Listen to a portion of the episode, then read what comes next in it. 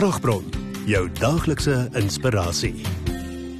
Hebreërs 11 vers 1 sê om te glo is om seker te wees van die dinge waarop ons hoop, om oortuig te wees van die dinge wat ons nie sien nie.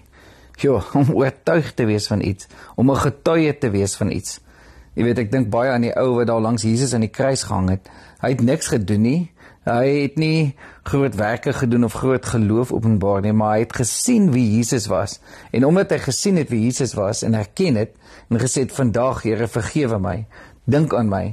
Toe die Here gesê vandag is jy saam met my in die paradys. En so, is dit nie ongelooflik dat wanneer ons 'n openbaring het van wie hy is, dan verander ons. Ons word getransformeer.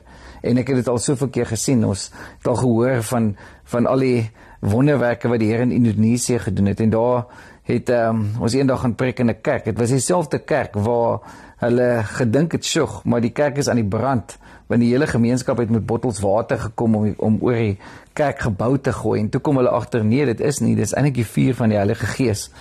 En so, wanneer ons glo soos kinders en wanneer ons glo wat die Bybel sê, dan gebeur dit fisies, geestelik.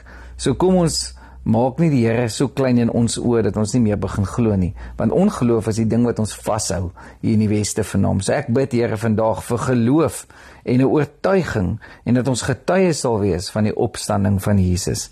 Ons bid dit in Jesus naam. Amen